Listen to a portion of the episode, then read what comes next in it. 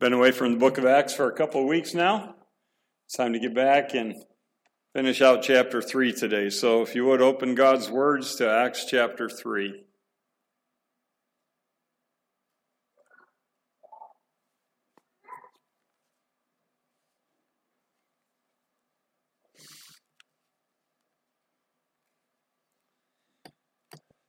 Let's pray. Father, we thank you for your marvelous, infinite, matchless grace, graciously bestowed upon us, bestowed on those that believe.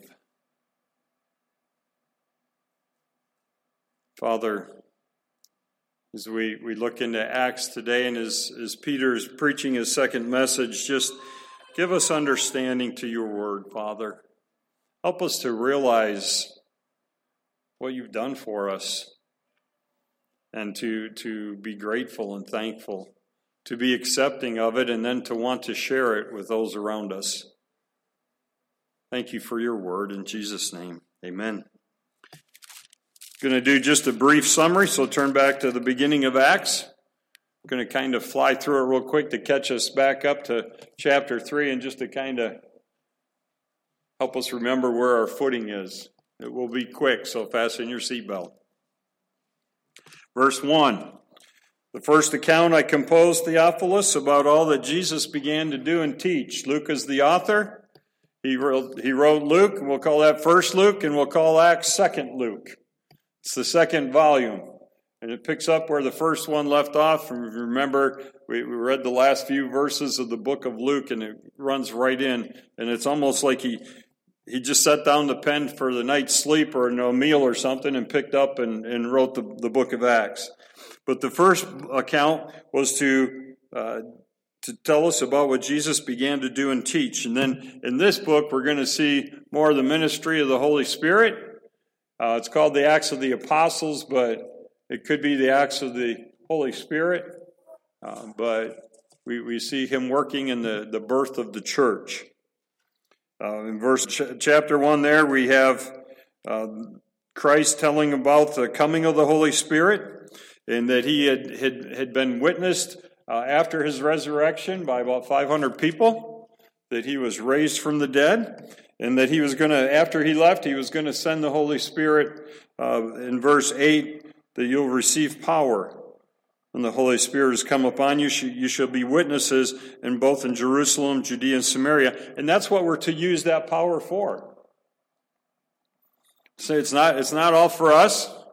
That, that the power of the Holy Spirit is, is nothing for us to hang on to and, and just hold it here because it's for us. But He gave it to us so that we would testify of Jesus Christ to the whole world and to, to share Jesus Christ. Okay? Um, 10 and 11 verses there, the angels say, hey guys, he's gone. He'll come back just like this. Why, why are you standing here gazing? Go get about the work that he told you to do. So they go to the upper room. We, we talked about the, them waiting in the upper room. And then uh, at the end of chapter 1 there, Matthias was chosen to replace Judas. Does anybody remember why? Why there had to be 12.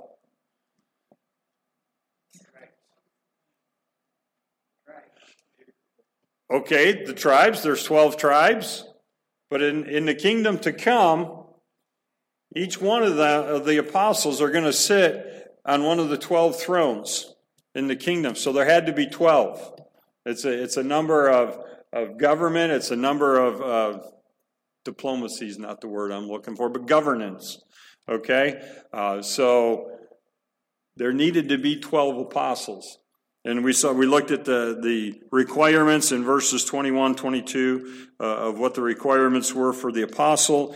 And um, I don't want to steal my thunder because I want to come back and review overall. But um, Matthias was chosen. Chapter 2, the Holy Spirit comes.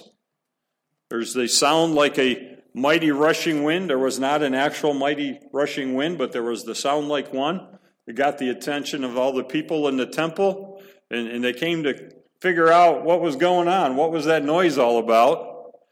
And they were amazed because each one, and, and it lists about 15 different parts of the world where, where Jews had come back from captivity to live. And each one of them heard a funny thing. They heard their, their native tongue from where they had been in captivity. They, they heard it in their own language from back home, so to speak, although the, they were really home now in Jerusalem. And we talked about they were bewildered, amazed, marveled, verse 12 of chapter 2. Uh, they continued in amazement and perplexity. And uh, they were trying to figure out what it was and discuss it, and finally some of them joked that these guys were drunk. You didn't, didn't that, that's like throwing meat to a dog, a very hungry junkyard dog. Peter, of course, had to stand up and preach. And, and it's his first message that we have in chapter 1. And he talks about how um, that the men are not drunk, but that it was spoken of through the prophet Joel. And, and he likes to go back, um, Luke likes to, to use a lot of history in, in his book. And we're going to look at some more of it today to say, hey guys, this, this, the prophets talked about this. The prophets told this was, was coming. That the coming of the Holy Spirit, Joel talked about in his book in the Old Testament. Jesus is risen, chapter uh, 2, verse 22. And, uh, okay, again, I want to kind of summarize, but he goes through, he, he, he references several times David uh, towards the end of the chapter there. And at the end of the message, the, the Holy Spirit was obviously working because at the end of his message in verse 37, when they heard this, they were pierced to the heart, and they said to, to Peter and the rest of the apostles, what, what do we do? And Peter says, Repent and let each of you be baptized in the name of Jesus Christ on the basis of the forgiveness of your sins, and you will receive the gift of the Holy Spirit. So there was 3,000 saved and baptized. The first church was established there in Jerusalem based on the ministry and the work of the Holy Spirit through Peter, through Peter's preaching. And so we had the occasion in chapter 2 to, to the thing that started Peter, Peter Say Peter and preaching together. Pre- yeah. Preached because the Holy Spirit came. And so that that's kind of was what set it off in, in the, the, the coming of the Holy Spirit and the men that accused the apostles of being drunk. Chapter 3, we have the healing of the lame man that, that we've already addressed. And that was the event that, that led to, to Peter's next sermon. One of the things I want to go back and kind of overview just quickly.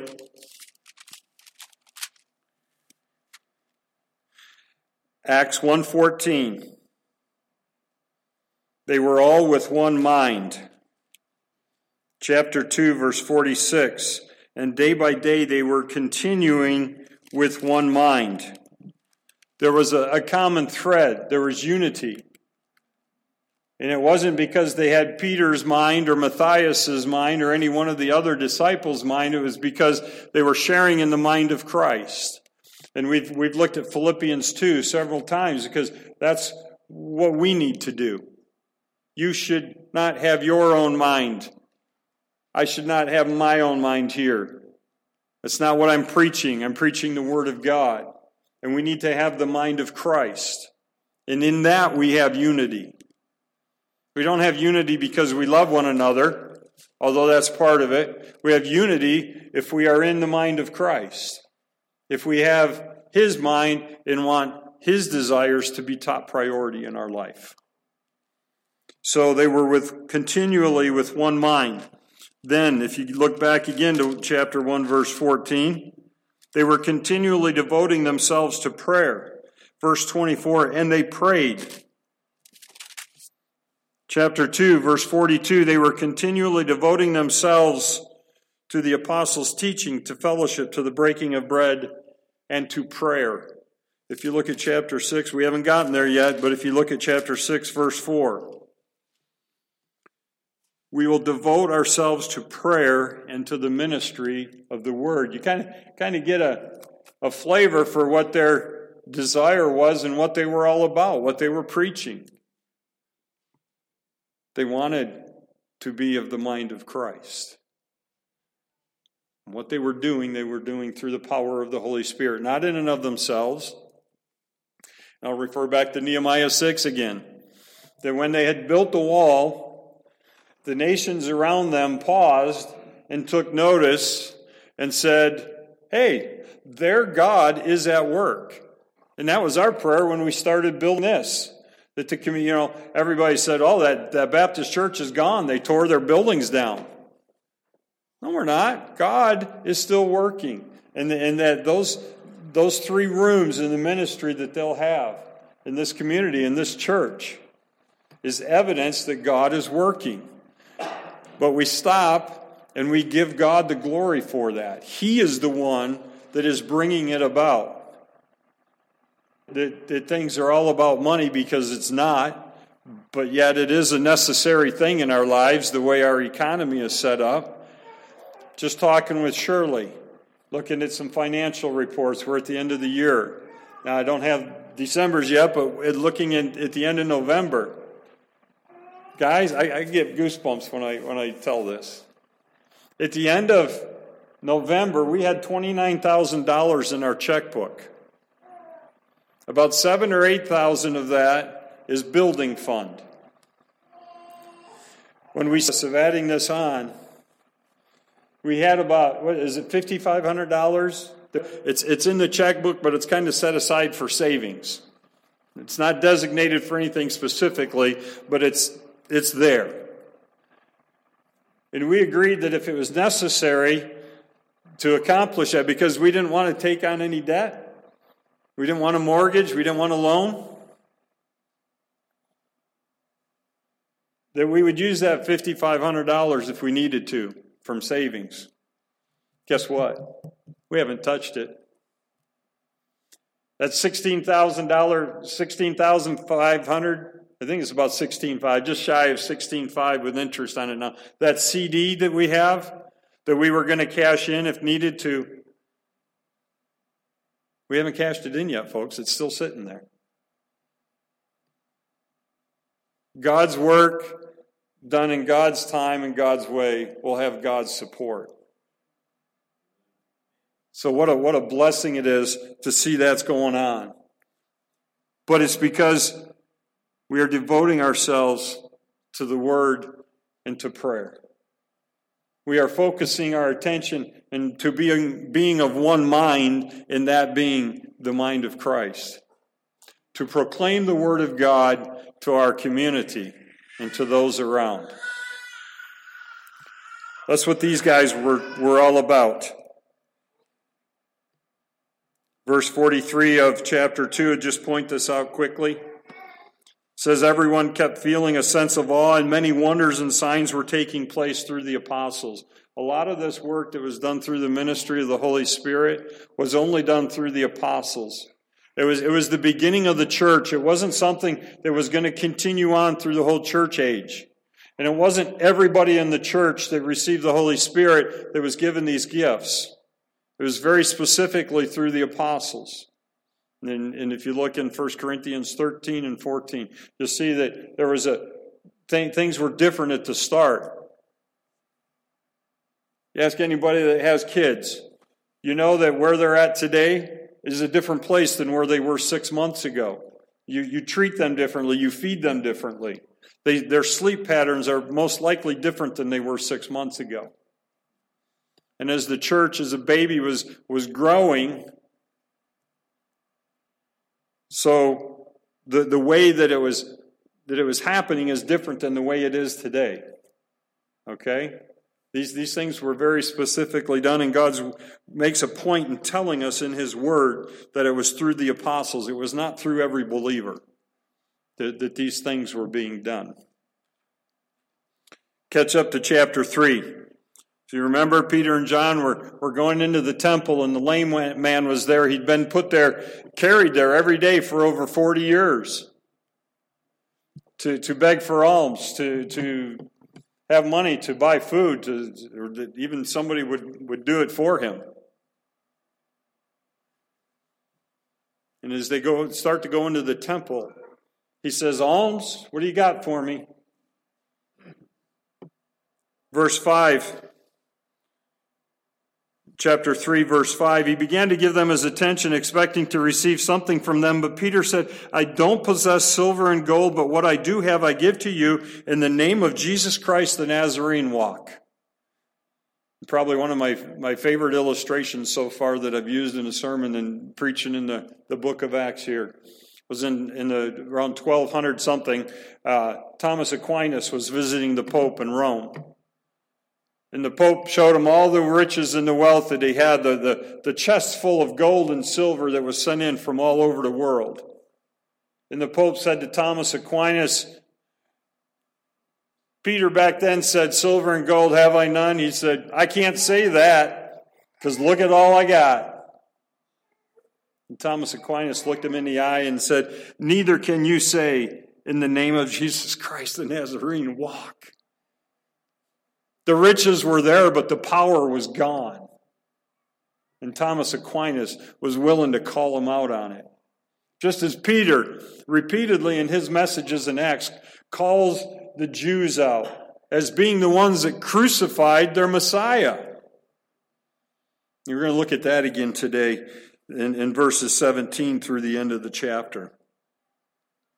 In verse 12, there, after the healing, and, and the, the man goes about leaping and, and uh, praising God, shouting with joy. And, and people take notice. People take notice because, hey, isn't that the guy? He's, he's been sitting out by the entrance to the temple for over 40 years. What's he doing leaping and jumping around?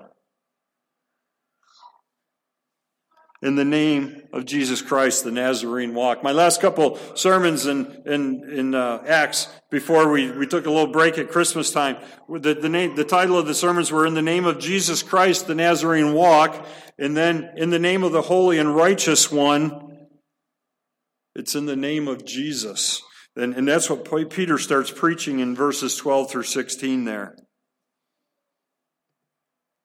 The, the, the men were amazed uh, when Peter saw in verse 11, it's talking about how all the, they were getting all the attention of the people in the temple and the ones that were lined up on, on the, the porch, Solomon's porch there, uh, just on the east side of the temple.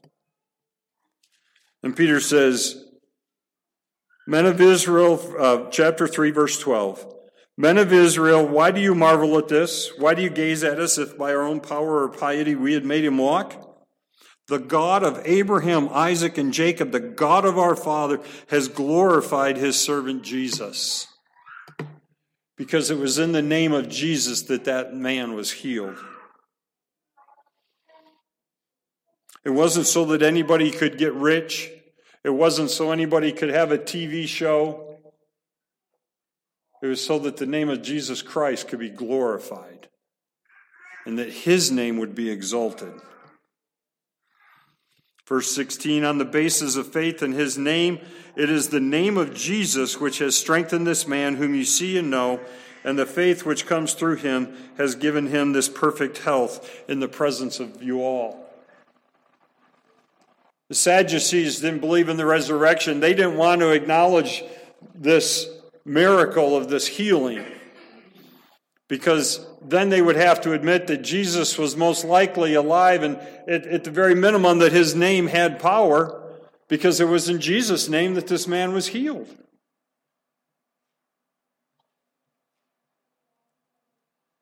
Makes me think back to Nehemiah. He's, he's been one of my heroes for the past three, probably two or three decades. Love Nehemiah and his faithfulness to the work and rebuilding the walls in Jerusalem. But Nehemiah never ever tried to take credit for himself, and neither does Peter and John here. It's about God. It's about His name. It's about bringing Him glory. It's about exalting Him in His name. It's not about you and me. Sorry. Sorry to disappoint you, burst your bubble, or bring you crashing back to earth or whatever. But what we are here for is for Jesus Christ. It is not for us, it is for Him and Him alone. And Nehemiah was never afraid to deflect the praise and say, no, it's Jesus, it's God that's doing this. The nations recognized that God was at work, not that Nehemiah was at work.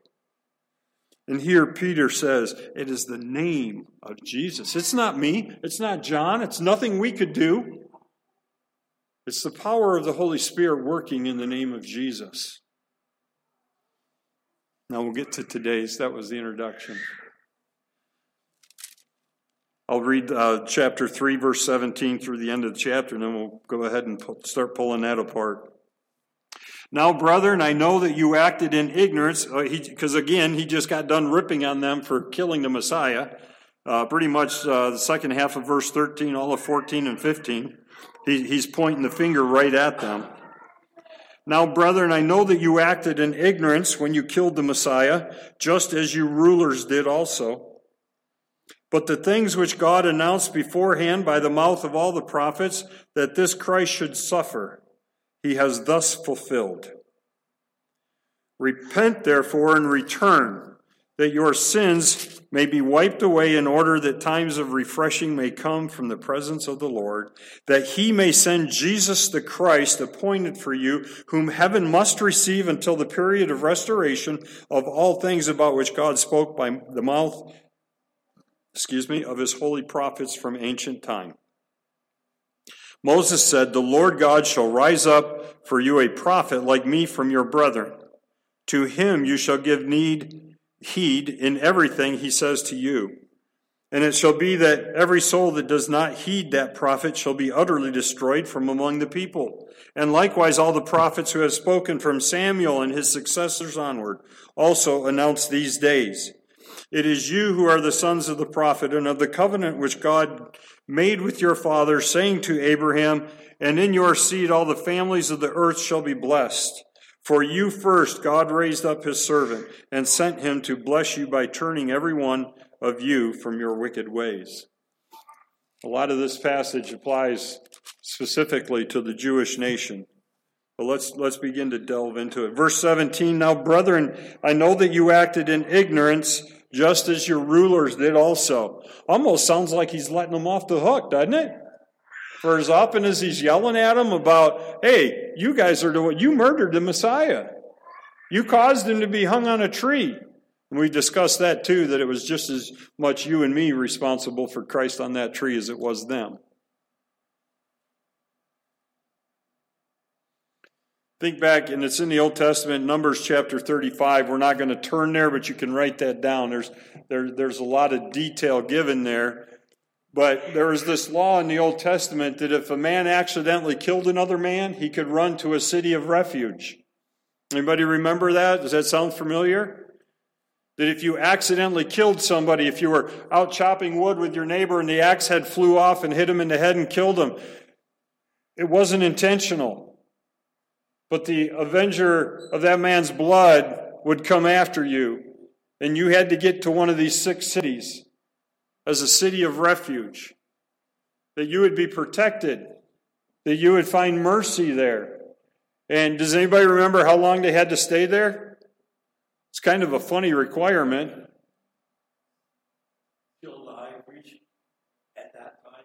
Yeah. They had to stay in that city of refuge until the high priest died. Yeah. That was the law. That was the law that God established. Then he could return to his home and his family, and the, the avenger of the other man's family that he had killed had no right to come after him. Whole different situation if you murdered somebody intentionally with planning and with malice. Totally different subject, totally different situation.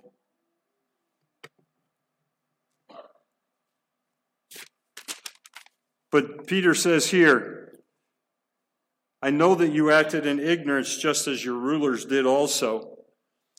God established those cities of refuge as a place where you could run to and find mercy and grace there and not be killed or avenged upon by this other, uh, the, the avenger of the family uh, of the man that was killed. If we are willing to enter a place of refuge, God is willing to forgive us. We come to the place of refuge and we are safe there for as long as the high priest is alive. And the high priest Melchizedek, how long is, is Christ alive for? Forever. So you and I have mercy and grace forever if we come into the place of refuge of Jesus Christ and what he did for us. If we will come to Jesus, we have that protection and that mercy, a place of refuge. If you are saved by the blood of Jesus Christ, in that place of refuge, nobody will be able to bring any charge against you. Satan has lost his power over you. He has no right to your life or to your soul. If you'll come to the place of refuge, the city of refuge, the place of refuge that Jesus Christ established when he died for your sins and my sins. Turn, if you would, to 1 Corinthians chapter 2.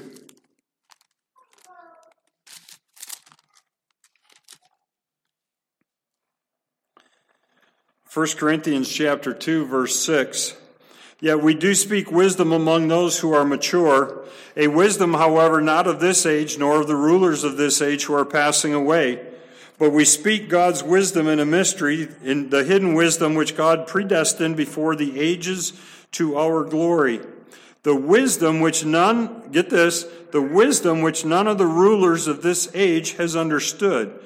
If they had understood it, they would not have crucified the Lord of glory. Okay, back to, to Acts 3. It's, it's like, Peter, you're, you're giving them an out. And it's like, no, that he's not giving them an out. What he's telling them about is the hope, the possibility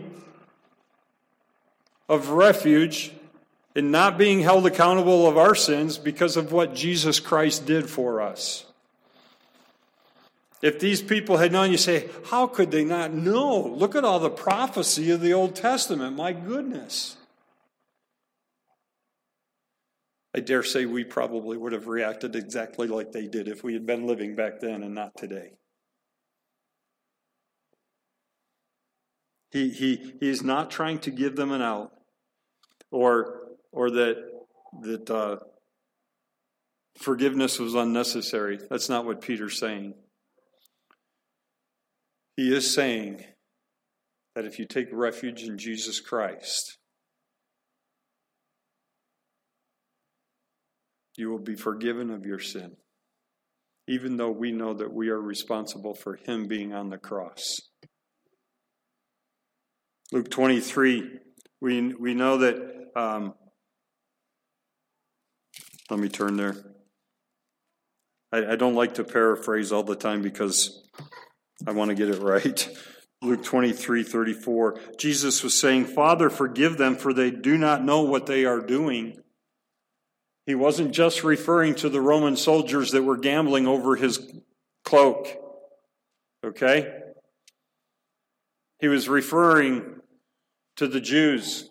He was referring Yes, to the Gentiles and the soldiers, but he was also referring to the Jews and the leaders of the Jews.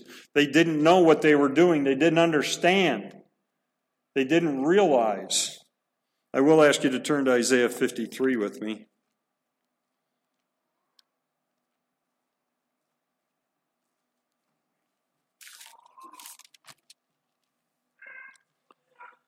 Who has believed, starting in verse 1, Isaiah 53 1.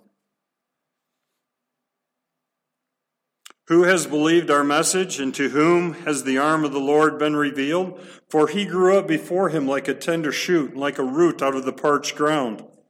He had no stately form or majesty that we should look upon him, nor appearance that we should be attracted to him. He was despised and forsaken of men, a man of sorrows and acquainted with grief, and like one for whom men hid their face. He was despised, and we did not esteem him. Surely our griefs he himself bore, and our sorrows he carried. Yet we ourselves esteemed him stricken, smitten of God, and afflicted. but he was pierced through for our transgressions. He was crushed for our iniquities. The chastening for our well being fell upon him. And by his scourging we are healed. All we like sheep have gone astray. Each of us has turned to his own way, but the Lord has caused the iniquity of all, of us all, to fall on him that being Jesus Christ. Verse 7 He was oppressed and was afflicted, yet he did not open his mouth. Like a lamb that is led to the slaughter, like a sheep that is silent before its shears, he did not open his mouth. By oppression and judgment he was taken away, and for his generation was concerned that he was cut off out of the land of the living, for the transgression of my people to whom the stroke was due. His grave was assigned with wicked men, yet he was with the rich man in his death, because he had done no violence, nor was there any deceit in his mouth. But the Lord, get this, listen to this. But the Lord was pleased to crush his son, putting him to grief. If he would render himself as a guilt offering, that he will see his offspring, he will prolong his days, and the good pleasure of the Lord will prosper in his hand. As a result of the anguish of his soul, he will see it and be satisfied, and by his knowledge, the righteous one. My servant will justify the many as he will bear their iniquities. Remember that verse 11 there where it says, My servant, because he uses that term twice in Acts chapter 3 to refer to Jesus Christ. That Jesus Christ was the servant of the Father. Therefore, I will allot him a portion with the great, and he will divide the booty with the strong, because he poured out himself to death. He was numbered with the transgressors, yet he himself bore the sin of many and for, interceded for the transgressors. Back to Acts. The prophets foretold what was going to happen. These guys did it in ignorance. Why didn't you see the Messiah coming? He was right there in front of you. He was God's appointed. God sent him for a very specific person, and you rejected him. You rejected him to the point you killed him. Before the foundation of the world was laid, it was part of God's plan. The plan of salvation for you and me was established and set up before the earth was even made. He knew what his son would go through for your sins and mine. He did it willingly. John 10 18 says he did it voluntarily. Luke 23 46 says, Father, I, I release my soul to you. He, he wasn't really murdered. I mean, he, his, his physical body was killed by being on the cross and by the, by the insistence of the Jews and the, the carrying out of the Roman soldiers.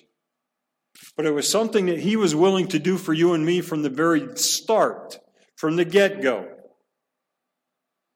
He knew what was coming as he came as a baby in a manger. He knew what was in front of him. Excuse me. Yet he was willing to do it for you and me. Let that sink in. He was willing to do that for you and me.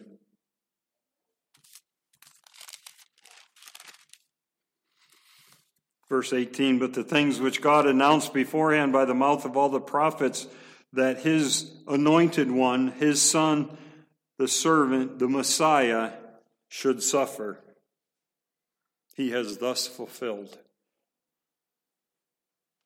Peter's message, what God said he would do. Verse 18, the, the title of my message, uh, you, you guys know I'm big on alliteration, but God's word did all the work here for me, okay? Repent, return, and be refreshed. Repent of your sin. Return, turn from Satan and return to God. And there will be three blessings. We'll look at them quickly. The first one's that your sins may be wiped out, that we would be forgiven. In order that the time of refreshing may come from the presence of the Lord. Does anybody, and, and I'll, I'll give you 20 gold stars if you remember this one and get this one right. Does anybody remember who we've studied in the book of Timothy? There was a breath of fresh air, what his name was? Da, na, na, na, na, na. Onesiphorus. His name means breath of fresh air. I love that name. Isn't that a great name? Onesiphorus. I don't know. It's just the way. It's just the way it rolls off my tongue. I don't know. Call me silly or crazy or whatever. I just love that name, Onesiphorus. He was a breath of fresh air to Paul's ministry. And he told Timothy to remember and be grateful for him. And trust me, any pastor that has an Onesiphorus in his congregation is a blessed pastor. We all like a breath of fresh air, don't we? If you repent, and if you sanctification, we say sanctification has two aspects. It's separation from the world, separation to God. Repent, turn from the world, turn to God. Your sins will be forgiven you, and you will be refreshed. The times of refreshing may come from the presence of the Lord. Repent and return. Your sins will be blotted out. You'll be refreshed. In verse 20, he may send Jesus, the chief, appointed for you. Now, folks, this has a whole lot more loaded into what it looks like. Okay? Sum it all up briefly, real quick and tight. The quicker the Jews as a nation return to God, the sooner Christ will return to this earth and set up his kingdom. That was a mouthful. Did you get that? That's what Peter's saying here, and that's what the Word of God says. And, and is, I, I won't just read through the verses again, but that's what we read uh, um, in verses 21, 22, uh, 22 through 25 talk more about the prophets. Kind of like, hey guys, the prophets told you it was coming, but you missed it. You, you weren't looking for it. You didn't see it. One of the things as a Christian that we need to do in our spiritual walk is we need to be looking for the coming of Christ. Not shaking in fear, not selling everything and go sitting on a mountaintop and hold hands and sing kumbaya by the fire. That's not what that's talking about. But we do need to be ready and looking for the return of Jesus Christ. We need to be expecting Him. We need to want it. We need it to, to be part of our heart. That, that talk about the having the mind of Christ. When we all get there to, to that point where we are all looking for Christ, we will have the mind of Christ. We will have unity like nothing anybody's ever seen before. But we all got to get to the place in our spiritual life where we are anticipating. We, it's, it's, my wife made scotch scotcheroos last night.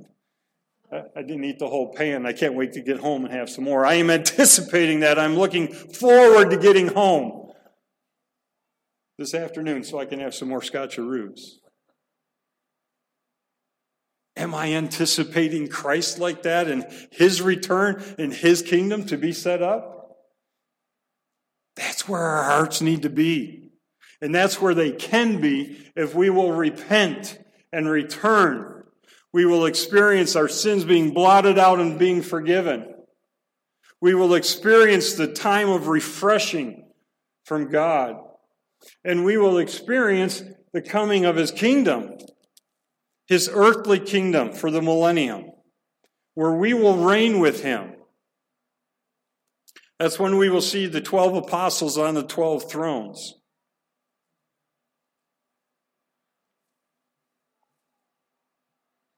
For you first, verse 26, Acts chapter 3, verse 26. For you first, God raised up his servant and sent him to bless you by turning every one of you from your wicked ways.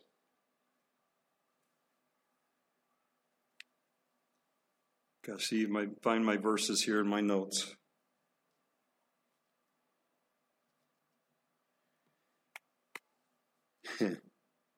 okay, there we go. Acts 13, I'm not going to turn there, just write these down. Acts 13, 46. He says it again, what we see here in Romans 1, 16. Can anybody quote Romans 1.16 for me?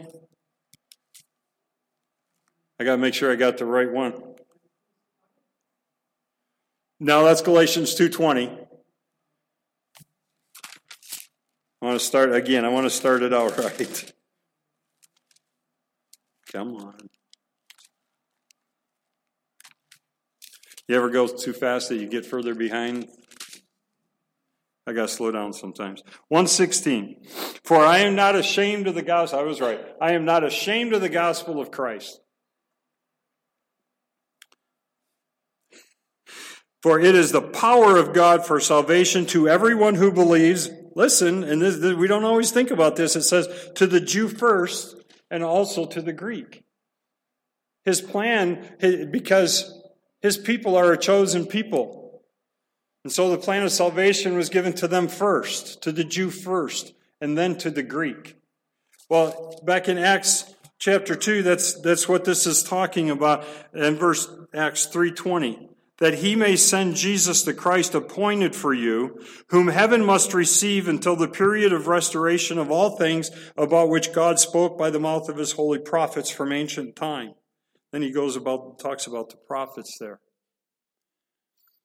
But again, just quickly to sum that up, the quicker, and this is why this is why missionaries to the Jews are so important. Why, why we need to share with the Jews that yes, Jesus was the Messiah. He is your Messiah. They were looking for that earthly kingdom, the governmental thing, to throw off the Roman rule. But he wanted to be their spiritual Messiah, their Savior. And the sooner that the Jewish nation returns to God and acknowledges and accepts Jesus as their Messiah, the quicker he will return and establish his earthly kingdom. But what about that for us? Repent and return our sins will be forgiven, we'll be refreshed, and we can look forward and celebrate the coming of, of, uh, of Christ back to the earth, his second coming to the earth in the millennium kingdom. Because that's his plan. That's the way he established it, that's the way he set it up. Let's pray. Father, thank you for your word. Thank you for Peter proclaiming and acknowledging that you had a plan from the very beginning. The prophets told, but even the rulers and the Jews pushing for your son's crucifixion was part of your plan. That you would suffer for us because you love us. Thank you for your mercy, Father. And thank you just as much for your grace.